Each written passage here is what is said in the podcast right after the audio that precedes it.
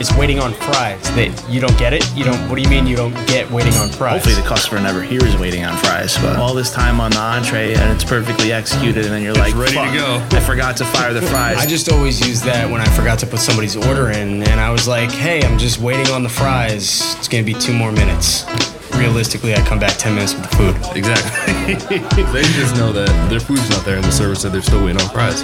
I guess we're just waiting on fries. Have a good day. And all my homies wanna ride today. And all these mommies look fly today.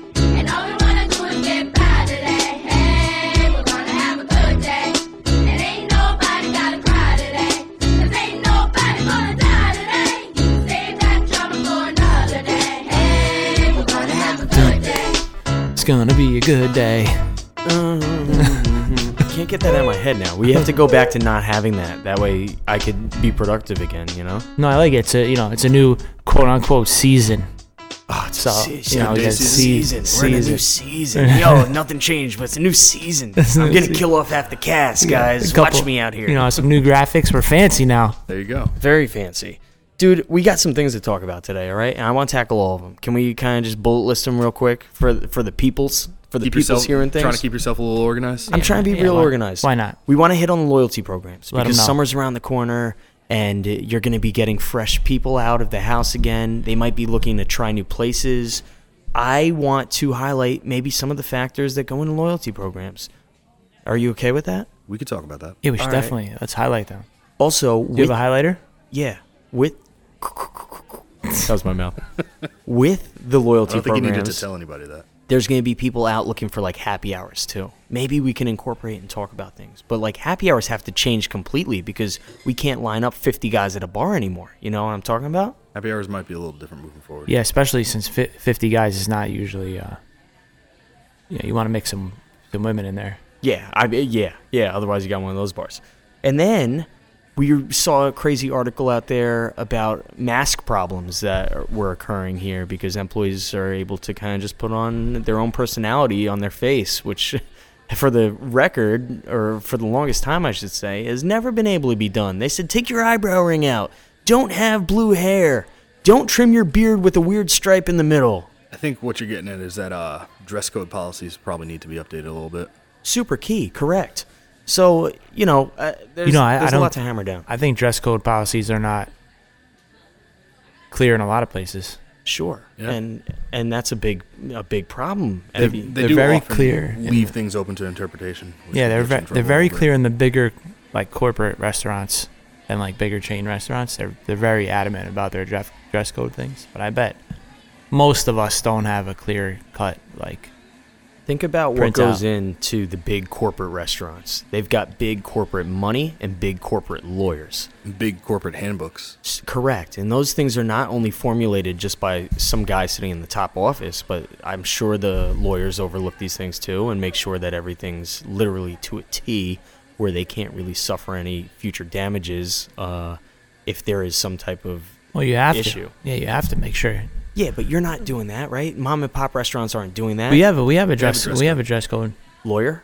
We're not a lawyer, but okay, that's what I'm saying. We have a lawyer, but we did not use a lawyer to go over the dress code policy. We just used common sense, you know, like our dress code is not something where it's so like there's not a. Is there a sock rule in your dress code? Is there a sock rule? Yeah. No, there's not a sock rule. Okay, so your dress code's not that intense. Yeah, it's not like there's a lot of dress codes where you could get, you know, you're on the borderline of what could be construed as, you know, sexist or, you know, racially aligned or something. Ours is not that. Ours is like, this is your shirt. You wear it with these jeans, not too many holes in it, and non-slip sneakers. So it's not. There's nothing controversial about... Define not too many holes, because that's kind of subjective. That's not controversial, though. You are not wearing the minimum 9 pieces of flair. Do you want to be like Chad, or do you want to go over the top? Like, you know, if you're a restaurant like a Hooters or something like that, then you got to be really careful. Because they have, you know, you got to wear this. It has to be, you know, your shorts got to be this high. You got to wear these kind of leggings. It has to be this kind of color. And that's another place, They have to cover their tattoos and stuff like that. I didn't know that. Yeah. Lawyers are definitely looking over those handbooks to make sure that they're covered. There's no shot in hell. Hooters got sued.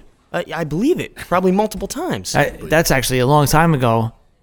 You know, it's a while back now. The way they got sued was a big deal that a male applied for a job as a Hooters girl, right? I remember this. And they didn't hire him, obviously, and because he's a male, right? And he sued them for gender discrimination, right? And I'm convinced that he did that intentionally going in, just like seeking a payday, because you know, I mean, we all know what Hooters is. If you know, Hooters is a place that mostly only hires females for the serving side of things, right? And by mostly, I mean only females for the serving side of things. I feel like if you're a male server at Hooters, you're really not going to make any money. As if you're a person frequenting Hooters and you get the male server, probably going to be upset. Can we get somebody else? I've got to say that you know, over they changed it to from servers now, and now they're models that serve, and that allowed them to say hire. We're looking for this look. Yeah. You know, because if you're a model, you're allowed to, which is why all you know Instagrams, say we needed someone to look like this. Yeah. That makes some sense. In the summertime, working with the summer ops group in Governor's Island, their handbook was actually very, very thick. And it was all online through a password-protected area. You could go right into it, and you could download every single piece of the various handbooks. The history of the company, what we're all about, the knowledge that you need to know for this place, the drink section and the ingredients, and the food section and the ingredients, and then there was the handbook for your dress code, which was probably like a good 3 pages long, but it was funny how they had everything so specific to the point where you couldn't get away with wearing anything else. Although it was nice, they gave you 2 different options of types of clothing depending on the weather. So you can wear a red beanie, no logos, but it could be red, not a black beanie, not a gray beanie, a red beanie. You could wear socks if they had like a stripe on it. It was very specific. And what it did was it definitely made it look very professional, in my opinion at least, because everyone was wearing the same things all the time. Red beanies and striped socks? Well, it was like a boat-themed area for the most part, so everyone was kind of wearing these crew shirts and, you know, the stripes with the navy and the white across it. And then when the winter comes in, it gets a little bit colder. You could put a little zip-up up as long as it's plain. So everyone looked in unison all the time. I appreciate that. Anoom, did they have a sock rule at Manhattan? Yep. Black socks, black shoes, black pants, whatever the color shirt that they were giving out at the time. Like are your socks generally exposed? Sometimes they could be. Oh, okay. As a young kid, were you allowed to wear shorts, or you had to wear pants? Had to be black pants. See, we even let you wear shorts in the kitchen. 17. I remember there was one guy who was almost done at Manhattan. He was going back to Korea, but on one of his last days, he wore white socks. Like he forgot to change his socks. We all let him know that in the locker room before he went out there, and he didn't have any other socks, so. His options were to take off his socks and try to color them in with Sharpie. It's not a good idea. So then the socks go from being bright white to like a pale gray. I'm like, Dongwoo, you're still going to get in trouble for these. And he did, instantly. Like, instantly. I mean, we're saying all this now also just because an article did come up with the space out west that recently had a lot of trouble because somebody walked in with a face mask that had a Black Lives Matter logo on the side of it. And, you know, we could take that into whatever context you want to, sure. However, just think about all the times that you go out to any restaurant and you see servers having their own personality with their own face masks. And these aggressive, jokerish, big teeth masks are being worn out there. Of course, there's more subtle ones with just little patterns and whatnot.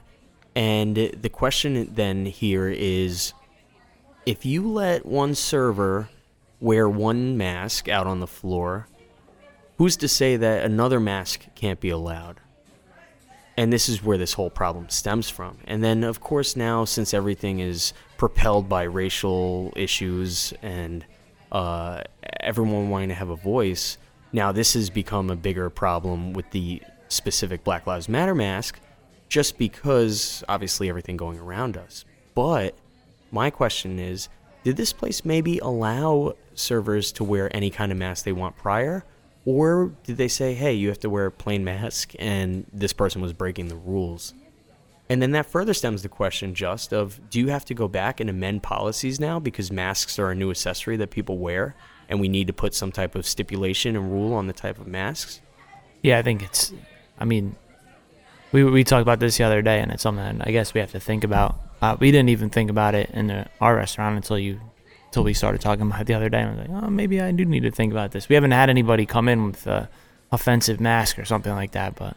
And you never have a problem until you have a problem. Actually, we had one came in with like a, it wasn't offensive, but it was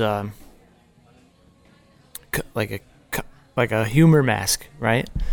Just, and I was, I just said, let's just keep it generic. And I think that's the way to go. And the easiest way around it is just brand your own masks and hand them out and be like, gotta wear these. It's a restaurant name on it. This is all you can wear, and take the choice out of it. And it's not too expensive to have those made either. No. Probably not. No. You could probably iron on. $5-6 a person. You don't want to iron on because you want it to last and look presentable. But, you're talking about $5 or $6 per mask to get it done, especially if you're using somebody already that's already doing all your printing uniforms and printing and stuff like that. Yeah. And right now is the time too where people are going to start bringing guys back on board and get the hiring going for the summertime. I say that, and we don't have our own masks branded at this point, but maybe we should. I remember my dad made me some masks, and I sent you pictures of them when he was like here and making them, and then you just never answered me. Nope. And then you saw it, and you're like, "Hey, where'd you get that?" And I was like, "You missed your chance." Yeah. I'm okay with the not branding of the masks, though. He made it out of the shirts, right? Yeah, because I have so many shirts and aprons on my Manhattan aprons. Can't we just go with just a plain black mask? Well, that's twice as cheap. Well, that's what we did. We have the plain black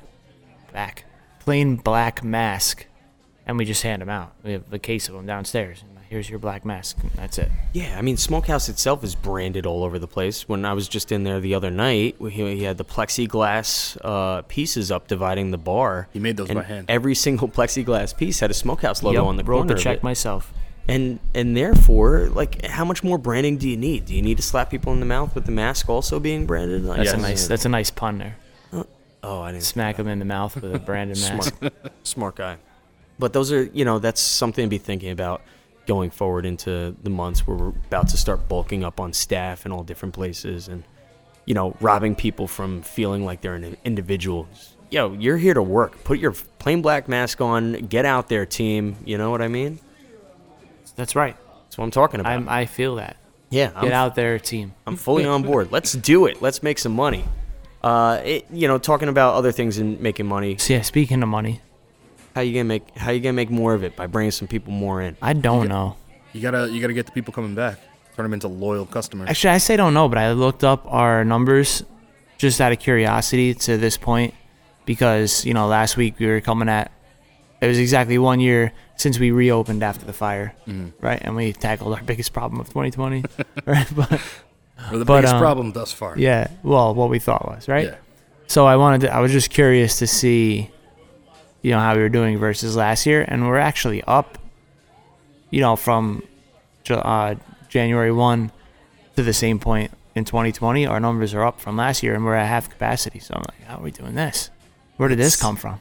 And it's basically the big jump is takeout. Yeah. And now our takeout business, which, I don't want. It's a nice thing that's going to come out of this is that we've now gotten the Mamaroneck locations takeout. Back to where Neuro was. And a lot of it has just been birthed from so much more takeout need over the last year. Takeout demand over the last year. There's, people that never got takeout before are now getting takeout. And I think that gave it access to like their routine. So it became part of the rotation of takeout options that maybe they never were before.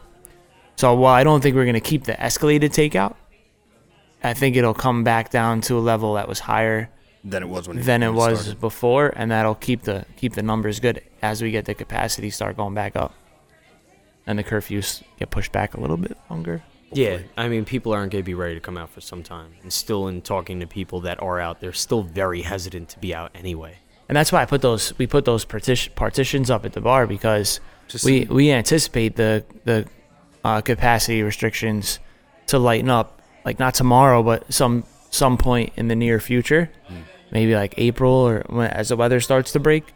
And I don't think just because we can doesn't mean people will. Yeah. But I don't think people will feel comfortable sitting next to someone they don't know at a bar without that partition, just because they say, well, you're allowed to now. You know, I still think there'll be some hesitancy or whatever. So we, you know, we put those up to get ready for when we're allowed to put more people at the bar. Yeah, and I agree with you there. I actually went out the other day to check out my buddy Kev at Moon that just opened up in Greenwich, and it's like an Asian, I guess, bistro we could say.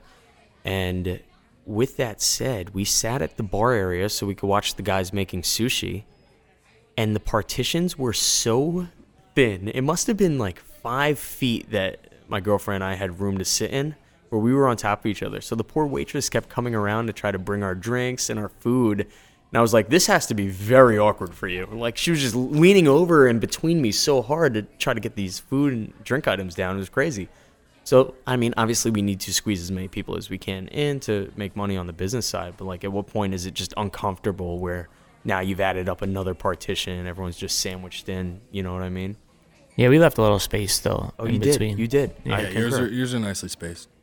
But, I mean, you got to do what it takes to make the people feel comfortable enough to come out. Well, and in New York, we're still stuck on the capacity restrictions anyway, so we're just kind of getting ready for when you could put more people. You can't generally. So there's still a lot of space there. You know, there's still a lot of, you know, we could fit 17, 18 seats at that bar, one or 16 or whatever. And we're only allowed 6 or 7 right now, so you got plenty of space at the bar. So let me hit you with this, Just Nooms. 38% of high-income consumers are restaurant enthusiasts. That means they make more than $100,000. That makes sense. Now that's opposed to 31% of consumers that earn between $50,000 to $100,000 a year that say they're also restaurant enthusiasts. So the people that have a little bit more money, they're out a little bit more also because they can afford to do such, right? Makes sense. And now in these people coming out, we want to capture them. We want to bring them back into our restaurants time and time again because they're there. They've got the leeway. They've got the cash to spend, and they enjoy eating the food that you put out. So Just, you use a loyalty program in the restaurant that's coupled in with your POS. We do. Tell me about it, Just, please. So it's a loyalty program. When you're loyal, what do you get? Yeah. So it was introduced into our POS system that they put this loyalty program in a couple of years ago, and we started using it. And the way it works is you would give your phone number, and you know the server could enter your phone number on your check every time you came in, and every time that you spent money there, you would get points, and it would end up getting to a reward. So let's say you get one point for every $15 you spend, and then every 10 points you get $20 credit to the restaurant or something like that. So, you know, basically you're giving a 20%, a little bit more than that. What is that? 150. 10 times 15 is 150, and then you get 20. We give 25 bucks every 10 points, so 25 into 150 is like, yeah, right around 20%, right? Yeah. So you get like a 20% bump every time you spend 150 bucks at the store, which is kind of aggressive, actually. Now, you know, but we thought it was a good way, and you know, we kind of use that instead of buybacks and like those kind of things, because you know, buybacks are nice, but I don't think they go as far as they used to, especially not when you're a full service restaurant. It's definitely a different gear when you're like a late night bar or a cocktail bar or whatever, where people are going just to have drinks or just to hang out or something like that. Then a buyback makes a little more sense. But when you're a full service restaurant, you're going to eat dinner, you're going to have an appetizer. Your check average is probably higher than it is at a bar where you would get a bar buyback anyway, because you're going to eat an appetizer and have a couple of nice drinks or whatever. It made more sense for us to do it that way and take care of those customers. Then we don't have to worry about the rate at which we're giving buybacks, right? Because you're supposed to be, rule of thumb, three drinks, fourth one, you know, you buy for them. Then you got to wait, you have 3, now this is 4th, and then there's like this rule, and then some bartenders are like, well, he comes more often, so we're on a 1-to-1 buyback. No, we're not on a 1-to-1 buyback. Yeah, that shouldn't be. What are you talking about? That's ridiculous. You know? So this was a much easier way to control it. And the regular customers or the regular guests that came in more frequently would, you know, call into that a little better than the average guest. You know, the average guest who came. It was kind of hard to like introduce it to people, because you had to give your phone number and we had to enter it on the check, and it was a little clunky, whatever. And then a year ago or so, they started doing it for the scan code, right? Actually, right before QR codes took the bump with COVID, that they introduced that QR code to the check, so our check would print out with a QR code and say scan this code and earn points or whatever. Then we saw it start picking up a little bit more, and then through COVID, it was like now everybody's got this loyalty points. And what it does is it kind of locks the guest in a little bit, and you actually see their rate of frequency go up because they have points. And now they're seeing it, especially the ones that are ordering online now, and you have to kind of sign up. The first time you order online, you sign up and put your account in or whatever, and then it pops in, and they see on their phone number that they have these loyalty points they never even knew they had because they keep using the phone number. Mm-hmm. And, you know, all the time they've been coming in, they've been using the phone number, and now they're downloading the app and doing the thing, and they're popping up and like, oh, I got like four $25 credits, and you just see that coming in. So that, I think, has worked, you know, nicely, and we don't mind giving the $25 credit every once in a while. Especially to someone you know who's going to continue to come back. Yeah, I mean, they spent money to get that credit, so I don't mind giving it back to them. They feel like they got a great value. And it's better for the fact that they don't really have to do too much to get that, because you're saying that they were able to receive loyalty that they didn't know they had anyway. Yeah. It's like not like you robbed them of it. One of our guests that had been coming for 2 years, like twice a week, the other day I called him and I was like, you know you have all these points? He's like, what are you talking about? I showed him the screen. He's got like 10 $25 credits, like $250 worth of Smokehouse. That's hilarious. And he was like, oh, what? And he's been there every night this week since then. So he gets $25 off. You've got like cable bill worth of points, you know? Sir, that you haven't used. You can't pile them all up at once. So, you know, you can only use one per order. Yeah. So he just keeps coming back. And I'm like, all right, whatever. So how much of a high percentage of people are maybe using this? I think that's a better value, too, than a buyback. Like, I'd rather get $25. That's an entire new check. Than a cocktail. Yeah. You know? Well, I think it has to be presented differently at the bar, though. Almost like I have to probably be verbally told, hey, listen, we don't do buybacks, but you need to scan this at the end because you're going to have free money coming back to you. That's what we do. Okay. You know, if I wasn't there. If we're succeeding. Yeah. If our service is succeeding and explaining everything correctly, which is that's the fallout point, right? We have every server and every bartender has to explain it correctly. But if we're succeeding in that, then that's how it's presented. And then I'd rather get that than a drink. Like, don't buy me a drink, but I'll take $25 off my check. Now, with these accounts that exist for these people that are coming in and utilizing this, you now capture their phone number, you capture their name, you capture probably maybe an email in there if they were willing to give it. If they put it in. The key is, and we were just talking about this in our management meeting this week, that, and this is when you get into all the other companies, and I know that's what you want, the direction you want to go here. You're leading me with these questions. Right? The guest has to opt in for you to be able to harvest the data, right?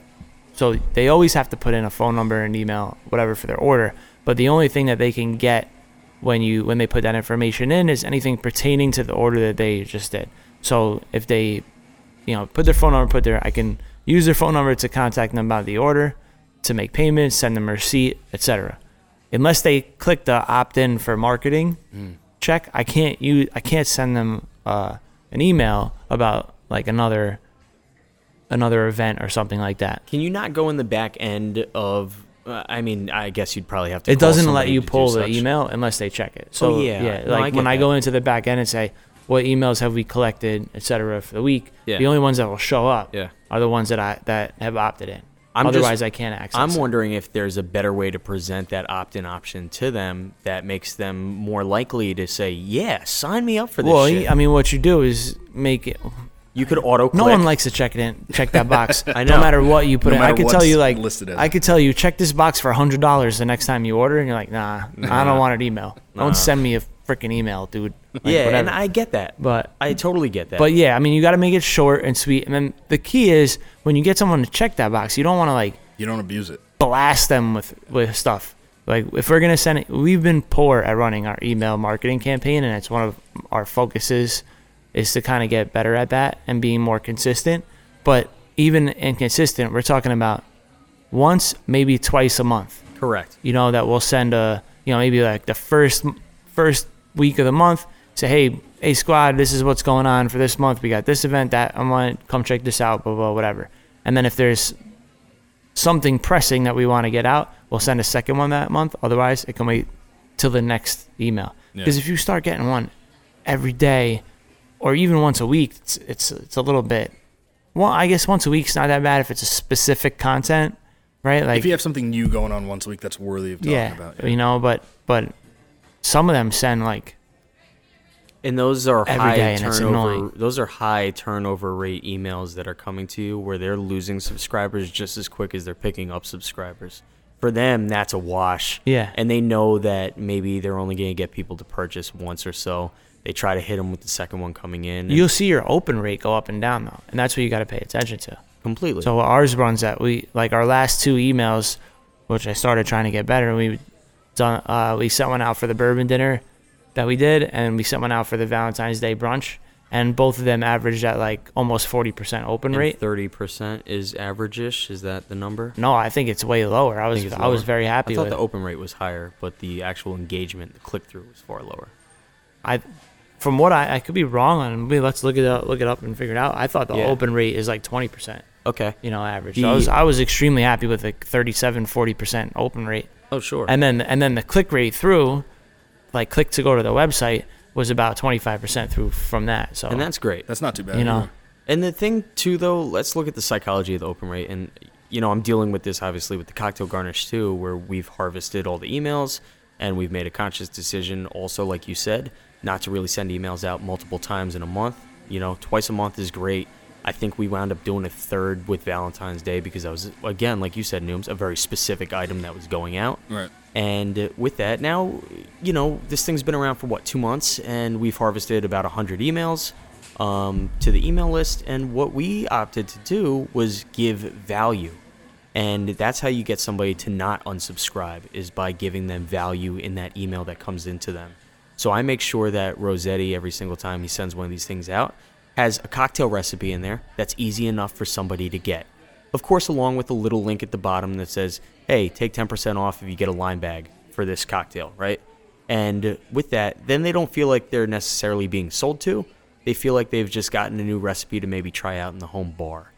Furthermore, I want to include a little article or a story in there that is relative to make sense, that lets somebody say, oh, that was a nice email. I didn't get hard pitched. You know what I mean?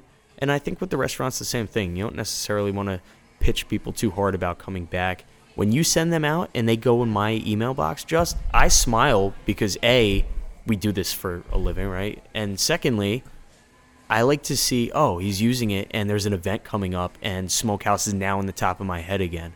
And I consciously know how long it's been since your last email blast because I remember clicking it. You know what I mean? Yeah, it's been a while. And so I think there was now you've gotten two this year, but before that it's been a while. Correct. So when I see the email blast for the Berman dinners when we were doing. Yeah. I remember getting those. You know, the other important thing is really just looking at your unsubscribe, right? Yeah. Because if you're unsubscribing, you're losing eyes, and then that hurts. It's naturally going to happen. But even if you don't get the open, if you don't get unsubscribe, it means somebody saw a Smokehouse and whatever you threw in that subject line and deleted it. But at least they read the subject line. You know, and they said it. So that was the other thing, is you want to have a very purposeful subject line. Right. So even if they don't open the email, they'll remember, like, I saw something, you know, something about Smokehouse, and, you know, subconsciously you could send them somewhere. I'm a big fan of using the description box. If you haven't used email blast before, two big companies that are out there make it easy for you. MailChimp, Constant Contact, you can both have free platforms with them where they'll just put their logo at the bottom. I don't think anybody really cares if they see the logo at the bottom. But I like using the catchy, the description under the subject, where you start writing the sentence and you feel like it's going to go somewhere and then get to the point where, oh, God, I got to know now. And then you don't even put a period. You just stop the sentence mid-sentence. That always gets the click-through. People want to know. What's the Family Guy episode? Where they were like, Peter, you could have $1 million or you could have whatever's in this box. Yeah. And he takes the box. He's like, I have no idea what's in the box. I got to find out. So, similar to that principle. But yeah. I think then you mentioned the other companies, right? So we started looking at, you know, we looked at other POS companies basically for integration and all this kind of stuff that went into it, and to see, you know, how barbaric is our system versus the technology that's on other systems, and how could it be better, not just on the information harvesting side, but the reward side, getting people to scan the code or being able to pay or not having to download an app. Like, for instance, Toast, you can do a lot of things without downloading an app. It's just direct to whatever the consumer is trying to get. So, for instance, for ours, you scan the thing, you have to download our app to pay for the meal. The Toast one, you scan it, goes right to your check, you pay for it. You don't have to download an app. You don't have to sign up a thing. And those are those Clover, point, I think, also does that too. Yeah, and those are those points of friction that you want to eliminate to get to the end product. Because every time you have to stop, that's where you risk losing the sale. Yeah. Right? Let me catch you on that too. And when you're doing anything, making it as easy for somebody to do is the way to go. And with that said, I tried to vote for 3 chefs the other day in that whatever the chef voting thing circulating is. And I was like thinking it was a different website or something. And I clicked it and it said, well, load in all your information, blah, blah. And I'm like, why don't you just fucking take my Apple Pay, please? Right. And like, there was no option to do that, which was obnoxious. I just had a guest last night, and I guess and this is where it comes up too. They updated the app that our POS uses, right? Mm. So they updated it. I had a guest sitting at the bar, and he's like, oh, man, it's so far. I was like, what's the matter? He's like, I got to keep entering my card because the app, it updated it, and now it doesn't have my card saved anymore. Yeah, that happened to us when we were there on New Year's. Yeah, and I was like, did it save it now? And he's like, no, now you have to enter it every time. And I'm like, this is not good because I'm going to lose the ease. You know, you're going to lose the ease. And this guy obviously knows the app. He's already done the work. He's put his information in. He has the app. He uses the app. You know, he knows his way around, and now he's getting frustrated. I said, I'm going to lose this guy's ease of thing. He likes how easy this is, and he doesn't want to take out his wallet every time he sits there. Yeah. You know, like that kind of thing. So I called the POS. I was like, yo, you got to figure this out. This guy's mad, and he's the one I heard. I don't know how many I didn't hear, you know, that, you know, correct, have the same frustration. Did they acknowledge it's something that they knew about and were like, we're going to fix? That's the problem with these things. They're like, oh, we'll put a ticket, you know, we'll make an order ticket, you know, you and know? They only get to it if enough people complain about it. Yeah. Now I'm relying on everybody to realize it's a problem. I'm like, they're not going to realize it as fast as I realize it. Justin's got a petition circulating with about 376. I'm like, y'all have to sign this call right now and tell them we need this in this thing. But the big thing with those other companies, there's a lot of third-party companies that are saying they can do your online ordering and stuff if you don't have a native online platform with your POS system. So there's a bunch circulating around that said we could do your online ordering, or, you know, we could do this and we could do that. The thing you don't realize is that they're now controlling the opt-in click, and they're controlling the information, and that's why they want you to sign up, right? Because at some point, we know this is a data game, and now they're harvesting all the information. They're harvesting all the customer data, the order practices, you know, trends of what people are ordering and stuff like that. And let's say you decide you don't want to use that company anymore. All that emails, all that information, that's their information that you were, you know, using them for. That's actually helping them to gather. That they gathered, and you're paying for them. So instead of you getting all this information, now you want to cut ties with that company, you lose access to all those guests that they harvested for you and all that information. And they keep that information, and now they can, you know, repurpose it somewhere else. Sell it however they're going to sell it. I don't know.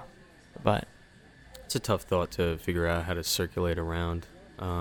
We don't need to sell the data, but I want to keep the emails, you know? But they are selling the data, definitely, probably to Seamless, probably to DoorDash and companies like that. And you, because you remember when we spoke to John and Morgan, correct, they talked about they searched the trends, right? Yeah. And they said, what are people eating most on these platforms? And that's, they kind of like targeted their menu a little bit towards those things. And that, where do you think that information is coming from? They're, you know, they're harvesting it from somewhere. Makes sense. Yeah. News, can we get out of here? I got some things to do. Don't forget to smash that like and subscribe button because, you know, algorithms.